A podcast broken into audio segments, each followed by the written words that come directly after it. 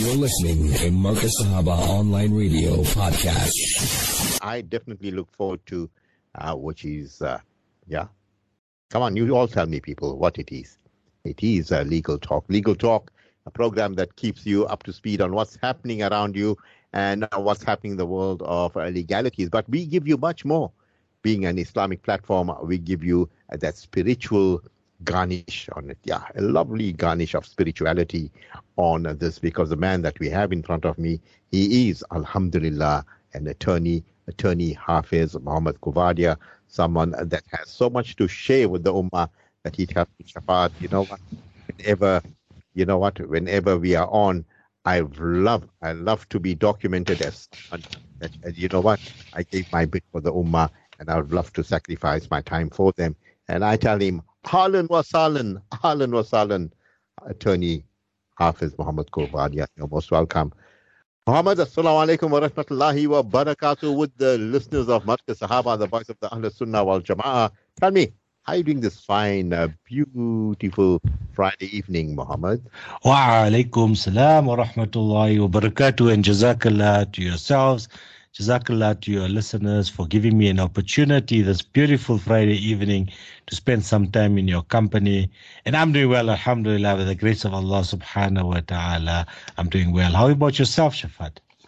I tell you, Muhammad, uh, you know, really, uh, I'm grateful to Allah subhanahu wa ta'ala for giving me such an exciting life, exciting in this sense being on media, talking, being on the straight and narrow. You could have been on any other media where you could be talking. Uh, you know, loads and loads of things that don't even get punctuated with blessings or, you know, that uh, whatever we say, we are on the straight and narrow, and uh, we have to be, you know, very careful what we are talking about. And our focus always will go on Atiullah wa Atiul Rasul, obeying Allah and obeying His Messenger.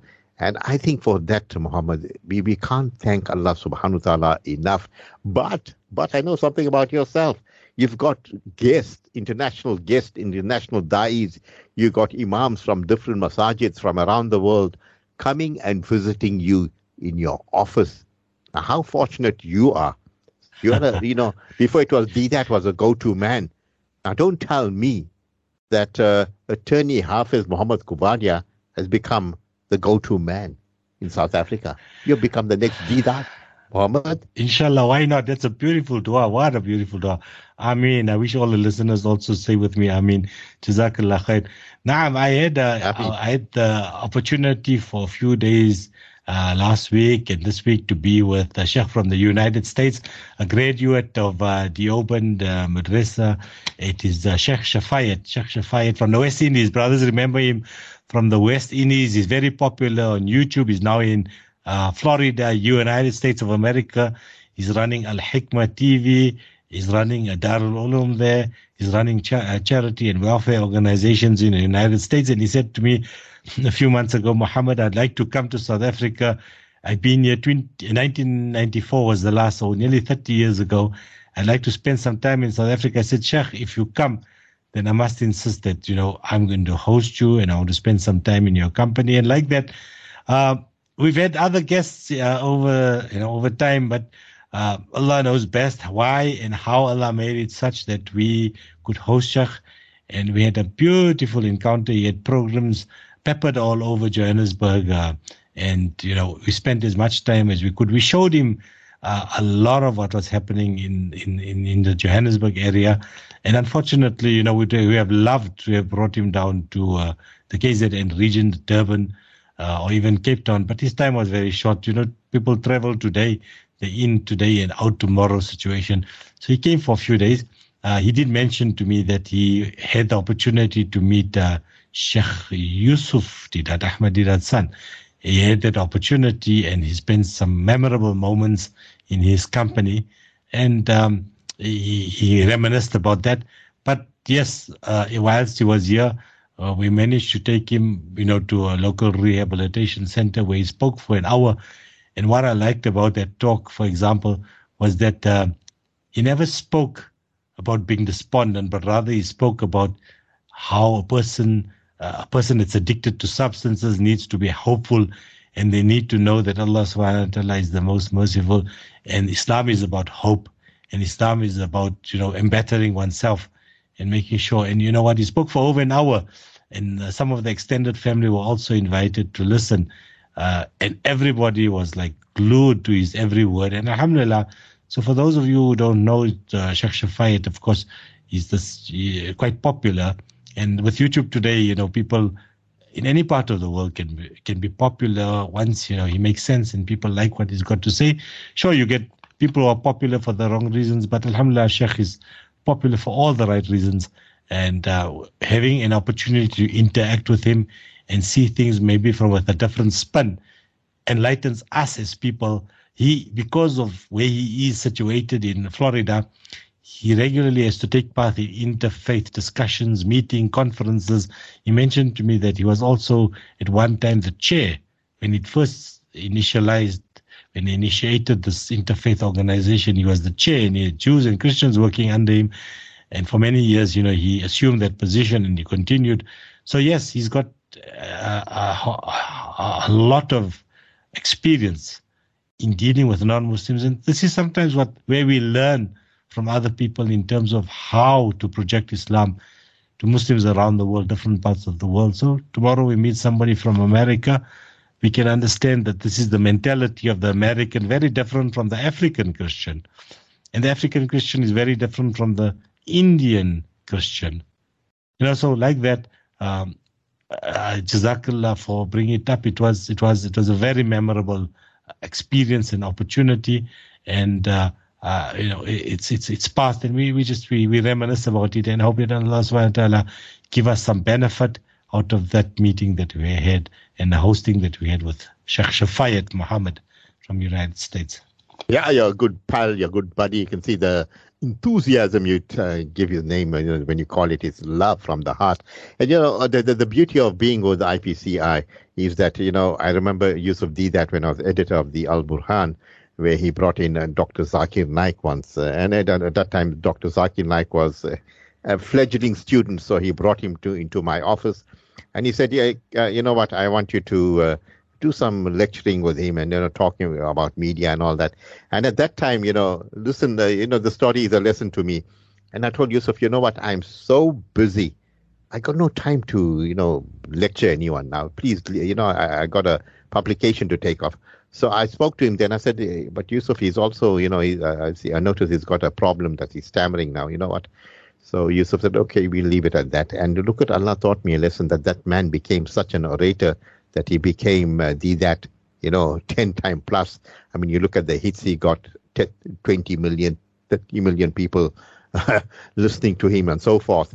And then uh, I remember one day, whilst I was lecturing, and there, there's a uh, old man that walked in, very you know, handsome looking old man. And whilst I was lecture, you know, when I lecture, I don't like people to disturb me. So I looked at the door and the guy got my attention. You know, one of our guys said, Hey, got someone here. And then, all right, I looked. And then the old man came up, held my hand, and said, You know, uh, I'm Mufti Menk's father. And I was shocked. He said, You know, I listened to you very attentively on comparative religion. And that was on CI radio, which the show was very, very popular. It was like people like Hashim Amla that became fans of the show and that's how I got very close to uh, people like Hashim and so forth. And you know, these are stories I'm sharing with you, um, uh, Muhammad. The reason being that you know, even I, I met your man, uh, Shafayat. You know, Shafayat. Uh, is it the Molana? I think. And uh, you know, just spoke to him. Uh, uh, he was quite healthy that time. I know he's still healthy, but uh, yeah, he had his magazine there and we spoke. We had a very cordial, warm uh, relationship, and uh, you know, spoke well, like it was a ship passing by, but a warm uh, talk I had with him. But as you said, the go-to man then was Yusuf Deedat, and uh, you know, lots of lovely memories come out with you, uh, Muhammad. And in, in, in your your instance, that you're carrying the flag, you're a torch bearer, and in the in, in, look at uh, Dr. Zakir Naik's case, that he's been muted by the Indian government and you notice that the Arabs are, are, are acquiescing in silence because before the Arabs were big Deedat fans, were big Zakir Naik fans. Today, they're big Indian fans. It's all about the Indian investment and what we can do with India and, you know, allowing many other things to come through. And uh, these are experiences, you know, that uh, I, I, I love to share with you. But uh, your thoughts on that? You know, you do not judge yeah. a book by its cover, Muhammad. no, Alhamdulillah, Allah subhanahu wa ta'ala has given me many opportunities to interact with people and you know from all walks of life, from all uh, uh, from all different countries. Zakir Naik, Alhamdulillah, before the Indian government shut him down, um, I visited him. I can't remember if it's once or twice, but I had the opportunity to go and sit in his offices and uh, discuss with him. And you know, uh, at that time, uh, he was he was very popular. He was very busy, but Alhamdulillah, I, I, he gave me uh, on the first occasion at least an hour of his time, which was exceptionally long. When I came to find out that you know he normally doesn't even like to interview or sit through with people because his work schedule is so uh, so was so has, uh, was, was so difficult. So yes, uh, Allah subhanahu gave me the opportunity to sit and interact with Zakir Naik and to bounce off some of the ideas about dawah and some of the discussions we had was about how to improve the dawah in South Africa. Uh, that was the opportunity. And uh, very recently, a couple of days ago, uh, IPCI was graced with the presence of uh, Sheikh Adnan Rashid. So he gave a talk there. He did contact me and he told me his, uh, his schedule in Joburg was just two days because he needed to go down to Durban and IPCI. And then I somehow managed to watch him on YouTube when he was giving the talk at IPCI. Sheikh Adnan Rashid will still be in South Africa for the next few days. Um, he'll be doing a debate tomorrow, Saturday, in Cape Town against uh, a pastor. So, uh, and then and then hopefully uh, on his uh, return leg, I want to meet him in Johannesburg. He said that he will spend some time, short time, couple of hours maybe, uh, in Johannesburg uh, because I didn't get a chance to meet him when he came down the first time. So, inshallah, further opportunities for us to do dawah and to learn from senior people. And uh, that's how we grow, you know, when we when we interact with people from different backgrounds, different experiences, we can grow and improve our own dawah, inshallah. Naam, naam. That's that's uh, Shafaat. It's yeah. been a few days of experience. Yeah, but uh, you know, this is always. Uh, I have this uh, discussion with uh, Sheikh Rafiq Hassan also that uh, you know we've got the products, we've got our uh, Muhammad Coovadias, we got the uh, Rafiq Hassan, then we got all these individuals that are in this country, but sometimes we go importing. You know, we like imports. you know, different flavor indeed. But Alhamdulillah, as you say, I mean, if you look at the you use the Skype, you use the Zoom, you use all these uh, facilities. You don't even have to fly nowadays. You just instantaneously you connect, and there's a big screen. You can do everything uh, there and then, uh, Mohammed. Definitely, and I always say that somebody who we would have learned these lessons of social media from would have been the late great Sheikh Ahmed Deedat, you know. Um, he was a person who was a forerunner when it came to social media in the 70s and the 80s, he was leading what social media was about. He took out a full page advertisement in the Time magazine. He would have taken out full page magazines in the New York Times. That's how how advanced this man was for his time. And um, he he was a type of person who, who understood what it means to get the message across. So it was videotapes, it was TV programs, it was books. This is how he worked. In today's day and age, you would have had a team of people promoting his efforts. And although he's not here, other people are promoting his efforts. So many people upload uh, Sheikh Deedat's works onto YouTube. I mean, we you come across it, just type Sheikh Deedat and you're bound to find a thousand of his videos at least uh, out on the internet. Yes, so we have the opportunity today to do the dawah. Uh, some some the mindset of some people is you know dawah is not done this way. I feel that you know each person should be comfortable doing dawah in a way that he wants to do the dawah. If you prefer to do debates and that's your style, and that has its pros and its cons at the same time. You know, public speaking is is another kettle of fish. To be able to know your to represent Islam and to defend Islam on a on a public platform is a is a is a huge responsibility. And I wouldn't recommend it to a novice. I wouldn't recommend it to a junior. Somebody who is well versed in debating, somebody who is well well versed in Islamic uh, basics, fundamentals, and then some of the questions in it are of an elevated state. So, person needs to have a wide general knowledge. If you had to look at the questions which Ahmed Deedat was asked, it showed that he was a man who was well read and had a very good understanding about Islam as a whole. So you need to be that type of a person. And today, even the questions have graduated. Even the type of questions that they asked Deedat 30 years ago and 50 years ago are no longer the same types of questions you're going to be asking. People are, uh, have, uh, people are, you know, they, they, they carefully considering now how to ambush Muslims and how to ask them these difficult questions. And they have access to all these types of books by way of the internet. So you need to understand, you need to up your game if you're going to do debates, if you're going to do public speaking. Uh, one to one dawah is a safe way to go because if you don't know, I always say, you know, always admit that you don't know. There's no harm for a person to say, You've asked me a beautiful question about Islam, my brother, and as a Muslim, I don't know what to say. But let me take your details. Let me get your WhatsApp detail, and maybe in a day or two, I can come back to you with a response. That's how we all learn. That's how we all learned. We had to trial and error. Sometimes, instead of blurting out the wrong thing, sometimes you may feel embarrassed, but you know what? That's the way of the scholars to admit when you don't know. That is part of your your your your your your, your teaching to be able to go back, learn, understand, and find out logical answers to questions need to be uh, need need need to be in your memory bank because you're going to get these similar types of questions from time to time. Deedat was asked similar questions. If you look at the type of questions when he spoke about homosexuality or having four wives, or he spoke about the problem in uh, Palestine and Israel, these were questions that came up from time to time. So he had an armament to deal with these types of questions. He, he responded so well. This is how a da'i should be. A da'i should commit certain things to memory. A da'i should be able to memorize verses, even from time to time memorize Shakespeare, because this is what people like to listen to. You know, um, what you're going to feed us as humans is not the same thing you're going to, you're going to feed the non-Muslims. A Christian is going to be amazed at how well versed you are with the Bible a, may, a Muslim may not be as impressed to hear you quoting verses from the Bible. So, you know, when you talk to these types of people, then you understand the dynamics of these types of things. So commit these things to memory, make yourself develop yourself until you're confident enough to be able to speak to a larger audience. And maybe inshallah like that, you could be on your way on your way to be the next Ahmad Deedat in the process.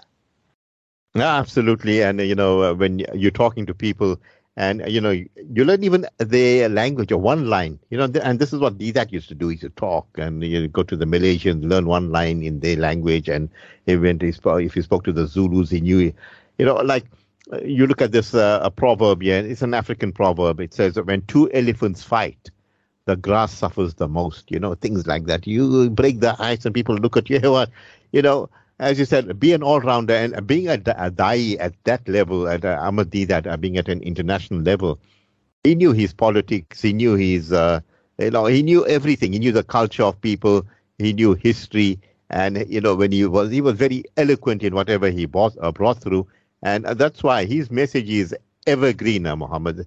You listen to it, it's like you know, uh, the message. Generations change, but the message of the noble Quran will always be the same, and you know you can't change it. I mean, the, the, challenge that he gave to the Christians, he says, by God, by God, in one of his debates, he says, even tonight, if Pastor St- uh, Stanley Sjoberg can show me one verse in the Bible where Jesus says, I am God, worship me. And he says, I will tonight become a Christian. And that challenge still stands, uh, Muhammad. No one can show you a line in the Bible where Jesus says, I am God, worship me. Muhammad? Wow, yes, I remember specifically that, that that challenge that you make, and people were going crazy thinking, and they tried to come up with all different types of verses in the Bible, John three sixteen, or you know they found John chapter twenty, uh, verse ten. Verse, uh, so yeah, there were there were these types of remarkable challenges that Sheikh Ahmed Deedat had the guts to say, I don't know if I'm yet at that level to make those types of challenges. But, uh, uh you know, uh, Allah gave him so much that he was able to move people. He was, you know, James White once referred to him as an entertainer, you know, probably trying to degrade him. He says, yeah, but, you know, Deedat was an entertainer. I said, well, remember, this is what it's about at the end of the day to be able to put your message across in a way that people are comfortable Deedat used to make you laugh. Deedat could make you cry. Deedat could move you uh, from side to side. Uh, you know, he, he was remarkable in the way he addressed things, in the way he looked at things. And we all strive to have that quality amongst us. And inshallah, we will. We're continuing with this work. Why not? You know, it's Allah that grants success. It's Allah that grants us knowledge. It's Allah that grants us these opportunities. We just make dua that we continue doing the work. And whatever success we get out of it, whether it's the level of Deedat or Zakir Naik or Adnan Rashid, whatever the situation is, as long as we continue to, to do the work, Allah continues to reward us for our efforts. Alhamdulillah, yes. Uh, and the most important thing is uh, to please Allah subhanahu wa ta'ala most. Uh, well, Muhammad, uh, you know, when we got in touch with each other, and, uh, you know, I told you, uh, we asked the question can Islamophobes be, be legally challenged? And we talk about Islamophobes. we find about, you know, find those individuals that make it their career to go after Islam and to go after the teaching of Islam and to go ma'azallah after the pers- personality of Nabi Muhammad sallallahu alaihi wasallam. And, and, then you got uh, world governments uh, that uh, demonize Islam into terrorist groups. And you, you notice that uh, in, in one instance where Hillary Clinton had this slip of a tongue and even uh, Barack Obama, he said that those ISIS people, we funded them, we created them, and we put them into operation and we do everything you know, but you'll find that there is a deliberate ploy to have uh, Muslims uh, demonized and uh, to be projected in the in the world of media or in, in countries as uh, those uh, you know it's a religion that will, is uh, challenging the values of the Westerners and it, it doesn't fit into their value system, which is really a valueless system. and you know, it feels it feels as if that certain Muslim uh, Emirati, we talk about the Arabs, let's be frank about it, have been captured with the same train of thoughts where they are banning dais, where they are not allowing, uh, you know, you can't even have a debate in uh, in, in these Emiratis or in, uh, in Saudi anymore. You can't talk religion anymore. And it seems as if uh, that uh, Western, uh, you know, phobia or Islamophobia has even captured these different so-called Muslim lands. I want you to, uh, you know, give us your thoughts, and I also want you to, uh, you know, interrogate uh, the thought of even uh, can we uh, legally oppose this? Can we legally take on those Islamophobes or those anti-Muslims in a uh, legal, you know, showdown, Muhammad? the platform is yours. Gee, so I think we should break down the word Islamophobia and try to understand what it means. Phobia, we all know it's a fear. It's an unreasonable fear mostly. And Islam is the fear of Islam, unreasonable fear of Islam. So that's the definition. And how does it come into being? Any phobia is largely um, by way of a misunderstanding. So if I have a fear of snakes, for example, it's because I have a natural fear. That's my God given fear. But at the same time, I may not know enough about snakes. So I could see a completely harmless snake and scream my lungs out because naturally I have I don't have an understanding about the snake. And it happened, for example, you know, you you let's let's take guns. Guns are by nature people are scared of guns, but those who handle guns, firearms, they're completely oblivious to the gun. In fact, I think sometimes they get a bit careless about guns because they now as they're comfortable having guns around them. But it takes an understanding of guns to be able to know how a gun works and how what how safe a gun is, and uh, this is the mechanics of a gun. So in order so you don't have an unnatural fear. Now, if we relate that to Islam, it means that notwithstanding the fact that 20% of the people on the face of this earth are Muslim, there still seems to be a complete imbalance as to uh, the, the message of Islam getting across to everybody else. How is it today that we are completely understanding of the nature of Christianity, sometimes as as as irreligious as it appears to be within the Christian religion, we accept it and adopt it. So, like that, I mean, for example, Christmas is not uh, is not a practice that was initiated by the early Christians. It was something that was introduced by later Christians. but we know Christians, uh, we know Christmas, we associate it with Christianity. We have no problem understanding it, and maybe, unfortunately, some Muslims even celebrate it. The same Muslim countries, they don't permit you to have an Islamic talk or an Islamic debate. In their own Muslim countries, will be the first countries that will put up all these Christmas trees, that will have all the jingle bells and the Santa Claus, like we say, Father Christmas in this country. They are these those countries that will celebrate Christmas and are willing to lose their religion for a few dollars for a few days. But coming back to the original point, and we'll deal with maybe some of these countries maybe later. Um, the original point is that there's a, sometimes seems to be an extreme fear about Islam, and it may be as a result one of a lack of understanding of what Islam is about, or number two, some extremist elements within Islam who purport to represent Islam. So they appear that they are representative of Islam and uh, they may, for example, suicide bomb in a public area or driving a truck down the street and killing people creates a sense of fear about Muslims in general, albeit just the actions of one or two people. So, like I said, firstly, it is a lack of knowledge. And this lack of knowledge is partly because of our own incapacity, of our own, uh, our own negligence, and maybe laziness in trying to project and promote what Islam is about. If we had more people standing up, you mentioned Barack Obama's name, and when you first had to even hear the name Barack Obama, you think the man is Muslim. You think the man has a Muslim name, that he would be a Muslim. He would have been, what a great honor would have been for Muslims to have a Muslim president of America leading America by Islamic values and Islamic qualities. Allah put him there and unfortunately, he is the worst representation of what Islam is about. His father was Muslim, and unfortunately for him, he never became Muslim. His grandmother is Muslim in Nigeria, uh, but the reality is, uh, they, we don't have the Muslims that are there. Very few of them are truly representative of what Islam is about. If you go to Dubai, if you go to some of these Arab countries, Lebanon, you go to uh, Jordan, uh, you go to Egypt, it's supposed to be Muslim by virtue of the number of Muslims, 90% plus Muslims living in the environment. But sometimes you think you're in New York City, sometimes you think you're in Hollywood or Bollywood or something because what type of Islam is there left in Dubai? If a Christian goes in Dubai, he could very well think he's, coming into a Christian country.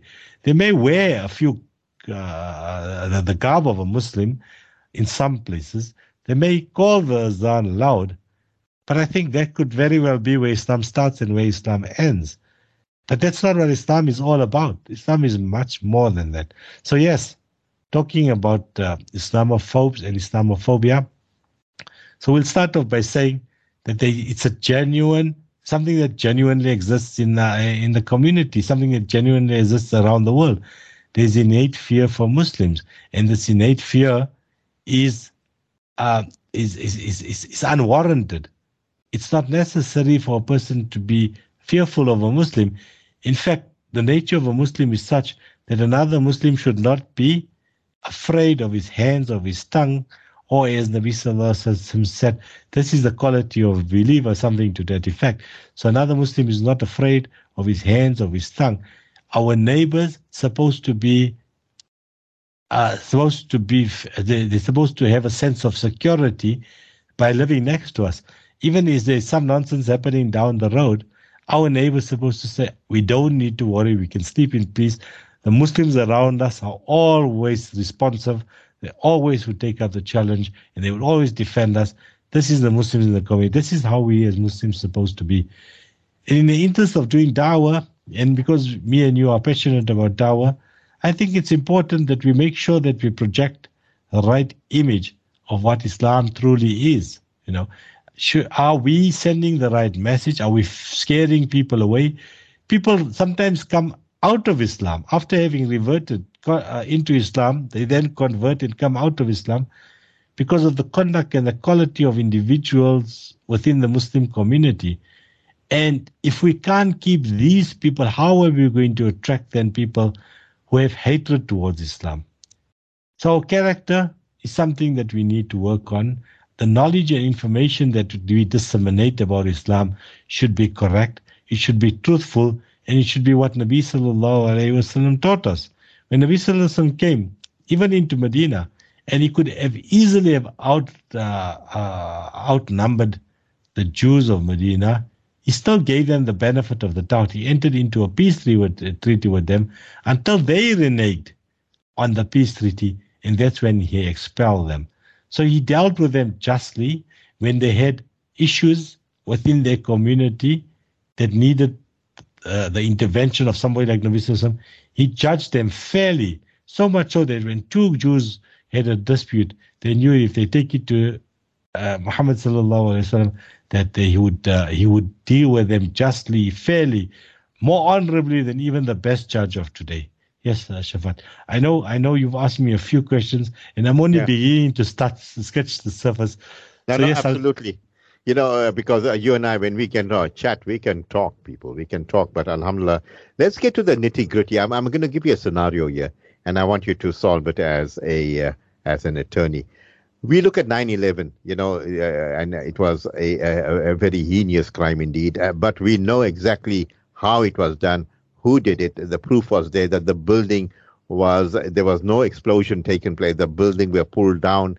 It was implosion. It was detonated, and so forth but uh, you know the scientists got in there, the engineers got in, and they said no, there was no ways that this steel structure could have been brought down by planes. It was brought down through a nuclear thermo energy. The steel was cut through, and the the, the engineers even uh, gave evidence of that.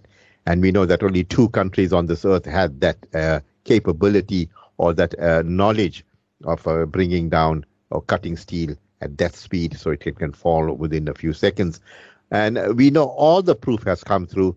World media got in there, and uh, U.S. you know pushed forward the uh, the mantra that, that this was a, a terrorist attack, and they couldn't find the black box, but they found the uh, the, the passports of the perpetrators. They even gave you names of uh, some people that we're not there on the scene, that we were living somewhere else, and you know, not even in in Saudi Arabia, we're living in different parts of the world. And here there was concrete evidence by what? Why wasn't that brought, you know, as a case? Why wasn't it taken forward and you know brought into a legal court and said, you know what, this was a big lie perpetrated against the Muslims. It was a big lie perpetrated against the people of Afghanistan. It was a big lie perpetrated against Saddam Hussein. It was a lie perpetrated, nay, against the House of Islam. Why wasn't this taken to that level? Muhammad? You know, this whole 9 11 incident, I think our first natural response was that how could something like this even happen? We just turned the corner. We came into a new century. People were had this level of optimism. And then one day, out of the blue, we see a plane jamming itself into a building. And half an hour later, 45 minutes, another plane. And to our amazement, all of us sat and we were absolutely shocked when the buildings collapsed. In some sort of a systematic order, we saw these buildings collapse, and we looked over our shoulder, we looked at the people around us. Everyone is, was in amazement, and that was our natural reaction until the dust settled, literally, until the dust settled. And then certain things didn't make sense. Where was the plane that hit the Pentagon? A plane hits a Pentagon and disappears. I mean, if you're talking about magic, surely this would have been the biggest magic act of the century. A whole plane disappearing, something that what David Blaine or some what, what I can't even remember what some of these magicians' names are. They could never even have uh, have, have, have created such stark magic. Uh, and and you quite you, you brought something to the point. You said dead bodies could not be found. Huge, huge uh, steel metal things were you know all over the show uh, falling down on people and on on, on, on, on, on people's lives and on people but two and three and four passports were found in perfect mint condition as if it just got printed the other day. Printed. And then they came to find out these Americans were beer swishing, womanizing, drinking pilots who came there on a party. And I mean, is this is this a jihadist? Somebody, who a jihadist, we get the impression is somebody that forgets five times a day. He'll pray ten times a day. A jihadist is somebody that will read the Quran daily, every day. When you sh- show him a picture or when he sees a woman, he'll put his head down in shame and he'll start screaming all type of abuses to the woman to get out of his way. But not the type of mentality of these pilots who the Americans then accused. And whilst they accused Saudi Arabians of being the pilots, you know, it's the case of the dog is biting you, but you're kicking the cat. So they decided that this is a perfect opportunity for us to go to Afghanistan. But we know that this was the plan long before 9 11. We know the orchestration of 9 11, how these perfect implosions took place so conveniently hours after the plane crashes into them. And I mean, scientists who don't even, you don't even need a doctorate. I don't think you even need to be a scientist to look at the picture and say to yourself, how is it that a plane that crashes into you on the 60th floor, suddenly on the ground floor, on the first floor, on the 10th floor, the building is collapsing like that in some sort of an order. Surely that doesn't make sense. I mean, you'd find that the top half of the building would probably get burnt up and sliced up and mashed up. But, you know, it didn't make sense to anybody looking at it. But we then all fools. If you say a lie often enough, then eventually the whole world will begin to believe the lie. You know, this this is the mentality. The flat earthers, people will always go out and say, no, it was Osama bin Laden sitting in a cave in Afghanistan managed to bring down two huge buildings. We can't even I mean, think of the impossibility, how fortified the Americans were, how fortified third of the century. And with all the knowledge that they have, people are training to bring down the building. Osama bin Laden sitting in Afghanistan, managing to to penetrate the best CIA, FBI, uh, New York NYPD, all these things they penetrated, and to say they had no knowledge about it. And conveniently, the Jews didn't go to work that morning. And conveniently, the insurance policy premium got upped and paid promptly. And conveniently, all these things happened. But we know at the end of the day that they could fool everybody, but a discerning uh, Muslim is not fooled by these types of things. So yes, whilst we are we are we we we are, we are voiceless when it comes to these things, whilst we have little or no say as to what the Americans project and promote to be their ideology, we know it was attack, an attack against Islam. We know inevitably it was the precursor to Afghanistan. It was the precursor to the Arab world. It was the precursor to a lot of sanctions and boycott, even against Iraq. This was all just a setup, turn of the century. They needed more money. They needed to loot another country. They needed to colonize another country. And this was their opportunity. So they made billions selling arms, making the world scared that uh, Saddam Hussein is going to attack you. So we need to sell you more weapons and we need to fortify you. And we're going to come into the Arab world and we're going to protect you because you can't protect yourself with all your money in the world. You've got absolutely nothing to protect. Tomorrow, 10 bandits will be able to take over your kingdom. So that's that's the unfortunate reality of how the Americans work. And, uh, you know, you're right. We've been voiced this. We've never taken it up. Yet, you know, there are there are those critics from the United States that challenge the government at many levels, and it's through these challenges that they manage to unearth many of the lies. When the report came out, uh, you know, they, they, they, it showed the flaws of the American uh, the uh, the media campaign at work. It showed the flaws, uh, flaws, and it brought to light many of these things. And uh, you know, what do we do? Sitting in Durban, sitting in Johannesburg, we may, you know, we're helpless against these types of onslaughts against the Muslims, but we have Allah, and that is for us the best, the best thing, the best thing. There is no force that can even challenge the will of Allah. So yes, Allah, uh, we, we know that Allah is there and He will be there to protect us. And whatever losses we suffer, Allah will reward us for it.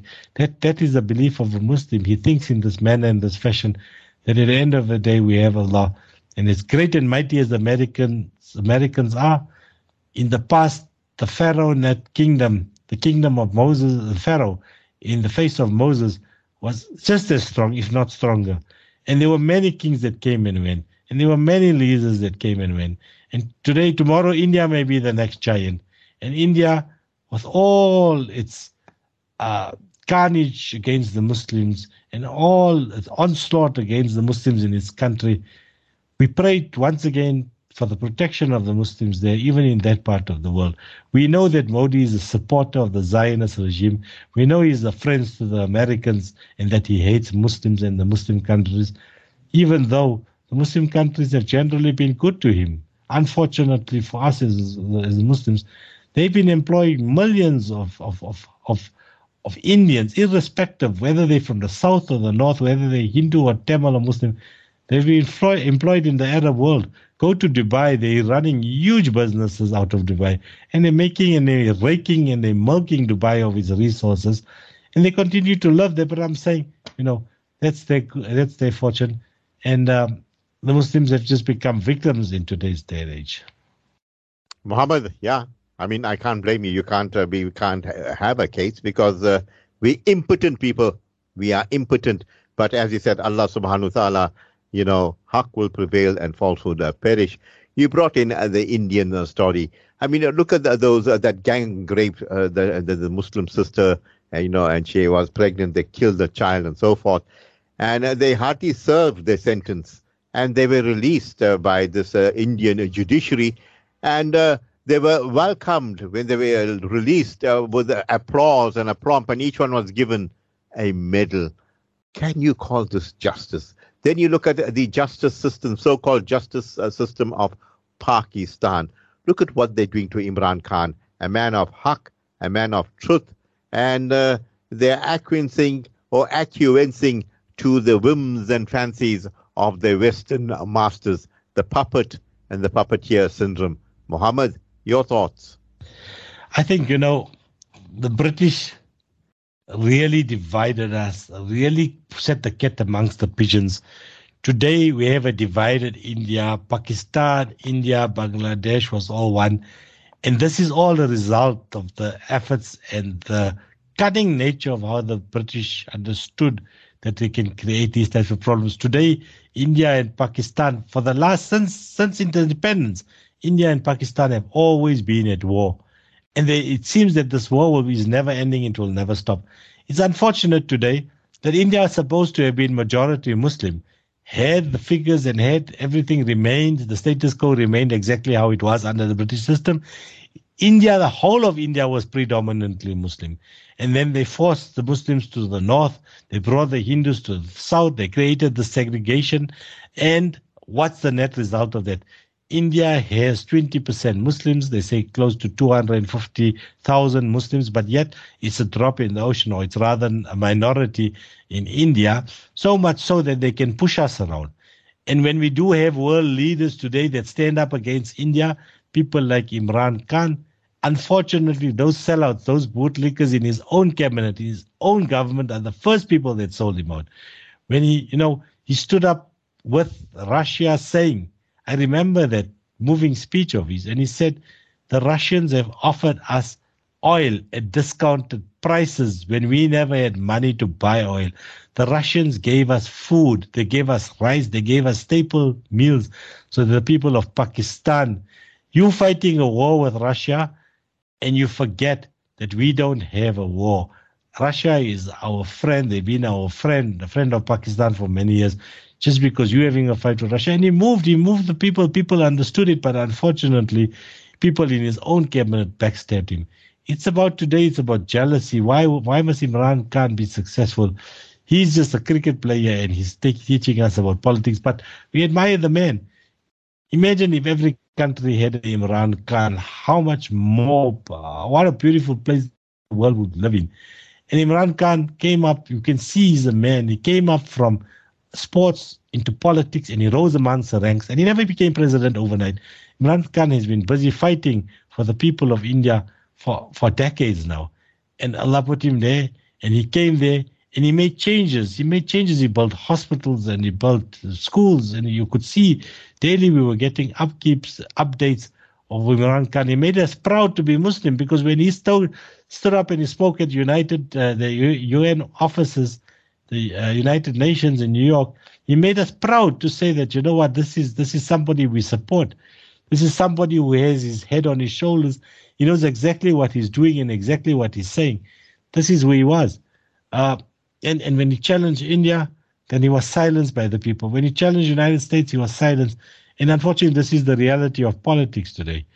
That it's about being friends with the Americans, and if you're not with us, then you're going to be an enemy. You are against us. That's the reality Imran Khan had to fight.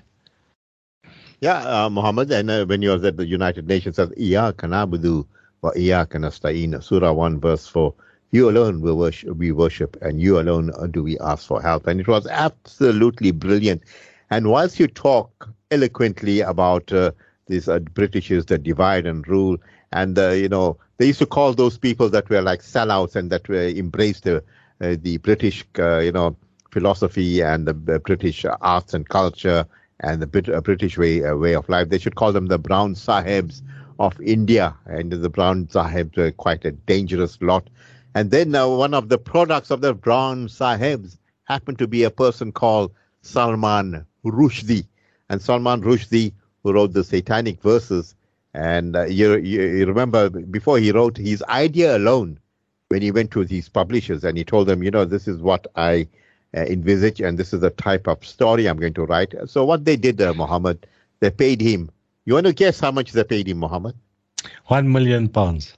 They paid him eight hundred thousand US dollars before he Ooh. jotted a word. They said, "Hey, you the man, go for it."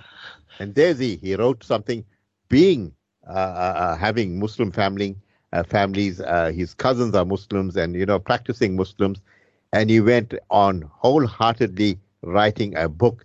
Deliberately, he knew what he was doing, but he said, no, no, no, these are things that are figmentation of my imagination, uh, Muhammad. And uh, recently, you know, 30 years later, after writing the satanic verses, uh, he was brutally assaulted.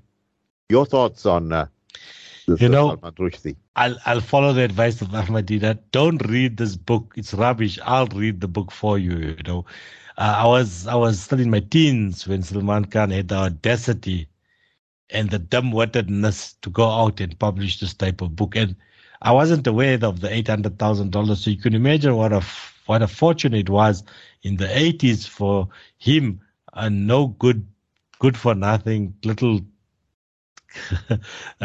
little, a little, little piece of nothing to have then come up in the ranks. And, and, and, and sometimes, you know what they say that uh, there's no such a thing as, uh, uh, as, uh, it's, it's, ambush marketing. It's, it's publicity. As much as it was bad publicity, it was also publicity that you would otherwise have not received. If every Muslim on the face of this earth, which was impossible, but if every Muslim had to turn a blind eye, you, nobody would have known who Salman Rushdie is. And the reality of the situation is the Muslims at the same time can't allow for somebody to make these type of statements against the Nabi of Allah and his family. How is it that the mothers of the believers can be insulted and get away with it? Of course, any person would get all heated up about it. Me and you sitting here now, as we have to, if some of those sentences were read to us, we get heated up because that's the nature of a believer. A believer would not sit back and just watch it happen. And uh, to inflame things further, or rather, you know, the uh, you remember Khomeini issued that uh, that uh, one million dollar or three million dollars reward for the head of so, they issued a fatwa for the head of uh, Salman Rushdie, and uh, this is this this this actually gave them the type of support because people who were anti-Shia or anti-Iran, then suddenly said these are the only Muslims that have the guts to stand up against Salman. And these are the only Muslims to take have the guts to stand up against the UK government. So, like that, um, the, the, the whole Shia movement became much more popular. I remember even in this country, in South Africa, people were like going crazy for Khomeini as if, you know, Khomeini was now the next, next best thing since sliced bread. So, yes, it was an unfortunate situation that Muslims then, you know, uh, were faced with the conundrum of him making his name against the back and against the good nature and against the good name of what Islam was and the Nabi Sallallahu and his family.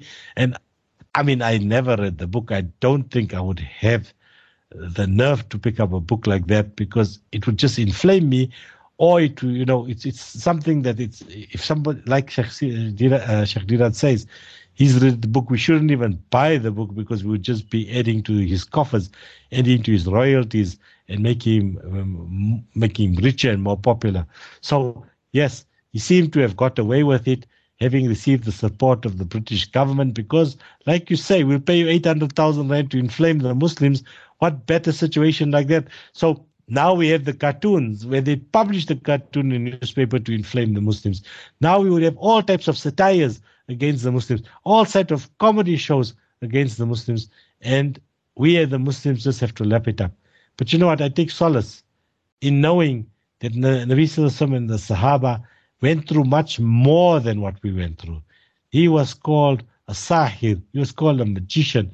He was called a madman. He was called all types of names just in an effort to stem him down. But Allah chose and made it such that his, the message of Islam was far louder than their cries. And we have the same type of relief, knowing that, you know what, the youth hirahu ala dini kulli, that Islam will continue to prevail and will prevail over all the other religions. You know, we make dua that notwithstanding all these um, uh, setbacks that we have from time to time, we're talking about Salman Rushdie, you're talking about 9 11, you're talking about all these things. It seems that every decade there's a new challenge for Muslims. Notwithstanding all these things, Islam is the fastest growing religion on the face of this earth. People are embracing Islam every day. Those Bible thumpers, those rednecks, those hillbillies are the same people. Today they talk about Islam. Tomorrow they're the same people that accept Islam. How many times we've come across it? I, I saw YouTube videos about people Uh, what about Netherlands or Germany? It was that one person from a political party, and he talks about his journey to Islam, and he says, "I used to hate Islam. Islam was exactly the type of religion I didn't want for me and my family. And today, I'm the I, I, promote Islam because I understand what the values of Islam are about. I saw a YouTube video about the person in America. He wanted to blow up the masjid. He says, I came to this masjid and my intention was to blow it up. And then I met a few Muslims and they invited me inside the masjid and they're like talking to me and they're telling me about they're welcoming me and they're offering me food and I'm thinking to myself, am I am I really going to blow these people up? Look how nice and beautiful, how welcoming they are. And it's just a matter of time when they accept Islam. So yes, yes, that's how we deal with uh, Islamophobia, with love, with mercy, we look to them and we say, you know what, my brother, we love you for the sake of Islam. Be my brother, join me, come stand next to me in Salah, read La ilaha illallah Muhammad. Then I'll take a bullet for you. Then you are my Muslim brother. Then, irrespective of what the whole world says, you are my brother. That's, I think, maybe the best approach for a Muslim. Try to deal with these Islamophobes in a way that, that we kill them with our kindness. Yeah, I would like to share some uh, thoughts with you. I was uh, personally involved with the that when that issue came about, uh, you know, and I did read the book because Deedat had it in his office. It came in a parchment, and uh, uh, I'll tell you, we read it, and there was some a lot of unsavory thing. But uh, talking about, you know, uh, Khomeini passing the fatwa there, and the whole world looking up uh, to Iran and so forth. but you know, it was a very personal story where you know subsequently you found that uh, Rushdie and Khomeini had a thing with each other because uh, uh, uh Khomeini took uh, some of uh, the insults that that was perpetrated by Salman Rushdie as a personal insult to him. And subsequently, Rushdie wrote a second book, which was known as Harun, which was uh, Rushdie on one end, his son Harun on the other end, and the other person ha- happened to be Khomeini. And uh, you know, subsequently, um, we had to conscientize the youth about you know what Shiaism is all about and uh, what is all this about and you know the the, the, the vilifying of our of our, our Sahabas, ma'azallah by them, and the Mufti A.K. Hoosen of Markaz Sahaba, the voice of Ahl Sunnah wal Jama'ah, doing brilliant job on that and conscientizing people. Beware, don't get carried away with slogans and all this. But the bottom t- uh, line is what Ahmed Deedat's strategy turned out to be, Muhammad, was uh, that he turned the tables. He said, "Better, let's look at the excerpts here, right? Or we take it for granted." He said, "No, but uh, these are the names of the Prophet's wives. No, no, no, they, they, they're not part of this uh, Harlem here or this brothel or so forth. And he, he started giving, he started playing a linguistic gymnastics. But Deedat went a, a, a, little further and he said, instead of us getting emotional and, you know, get, uh, killing each other in our emotions and, you know, losing it, let's be rational about the whole thing. Turn the tables and let's tell the West what Salman Rushdie tells them about themselves, where he swears the Queen, where he swears Maggie Thatcher, what he thinks of the white man, how he's using those Hindi superlatives, you know, the superlatives that are uh, that are not uh, uh, uh not allowed to be spoken in public, but he uses that to uh, you know uh, to, to to he's benef- benefactors and to tell them things like that. So Deedat actually turned the tables on the West, and you know, and his title was he came out with a booklet which he said, which he called how Rushdie fooled the West. So I was very involved in that, uh, did a lot, a lot, of editing and so forth. And then subsequently, he took this whole uh, lecture and he went uh, to Wembley in uh, in the in the UK and he addressed the whole audience. That is history, Mohammed. Our time has uh, flown by. Perhaps uh, your parting words this this evening. Gee, you know, uh, as Muslims, I think you know we're going to encounter different types of Islamophobia at, in our environment, at home, at work, sometimes in our own community, we find because of the diverse nature of the people that we live in, we live amongst different people. I hear incidences of people buying homes in some in the exclusive and plush areas, and they want to build an outbuilding, and suddenly the metro is on top of them. And when they come to find out, it's because a few of the Jews living in the area don't want the Muslims to move in, so they're making their life difficult, or they don't want a masjid to be built in different parts of the country. You know, and you understand these types of phobias, We've got to deal with these things. We need to conscientize people that, you know what, this is the unfortunate uh, reality of living in a diverse society. And we need to be able to, uh, to deal with these issues in a way that shows that we are civil human beings and that we will, we will challenge, we will stand in what we believe in. You know, we will challenge them back in the same way they challenge us. But at the same time, also remember that we are Muslims. We need to project the best version of Islam because in the same way we can attract people and draw people to Islam, in the same way we can repel people from Islam. So yes, the, my message to the brothers and sisters many times we have to be patient and we have to allow things to take its course and we can't be radical and take the law into our own hands also because that would also be illegal and that would also show that we are uh, we, we, we, we descending into the arena just like them in that we want to deal with things instantaneously. Um, you know, so yes, uh, I think that's the lesson maybe we can take away from tonight's discussion. Shafaat, Jazakallah once again for having me on your show, and Jazakallah to your listeners for really sticking it out for one hour. I appreciate it. It gives us, you know, the positiveness that we that we, we, we need from time to time to come back. I mean, on a Friday night, we're going to spend time with the family, but we're spending time with an extended family. So Alhamdulillah, Jazakallah for giving us that opportunity. Assalamu alaikum wa rahmatullahi wa barakatuh. Wa alaikum salam wa rahmatullahi wa barakatuh to, uh, yes, our very own uh, attorney Hafiz Muhammad Coovadia. Eloquent indeed, and he really has taken t- uh, to you as a family, and Allah bless him uh, for giving us his uh, time and his expertise. And uh, yes, Lucalo, thank you very much for brilliant engineering. Keep it locked on uh, to uh, the station. Well, yeah, yeah. I'm just saying locked on because we still have to go for the azan, and after the uh, Isha azan. Uh, we will be uh, getting into pertinent, uh, no, no, no, we'll be getting to Wasail al-I'lam Sadika, truthful news. And this evening, it will be Member of Parliament Ahmed Munzoor Shaik Emam who will be joining us. So, inshallah, let's go for the Isha Azan.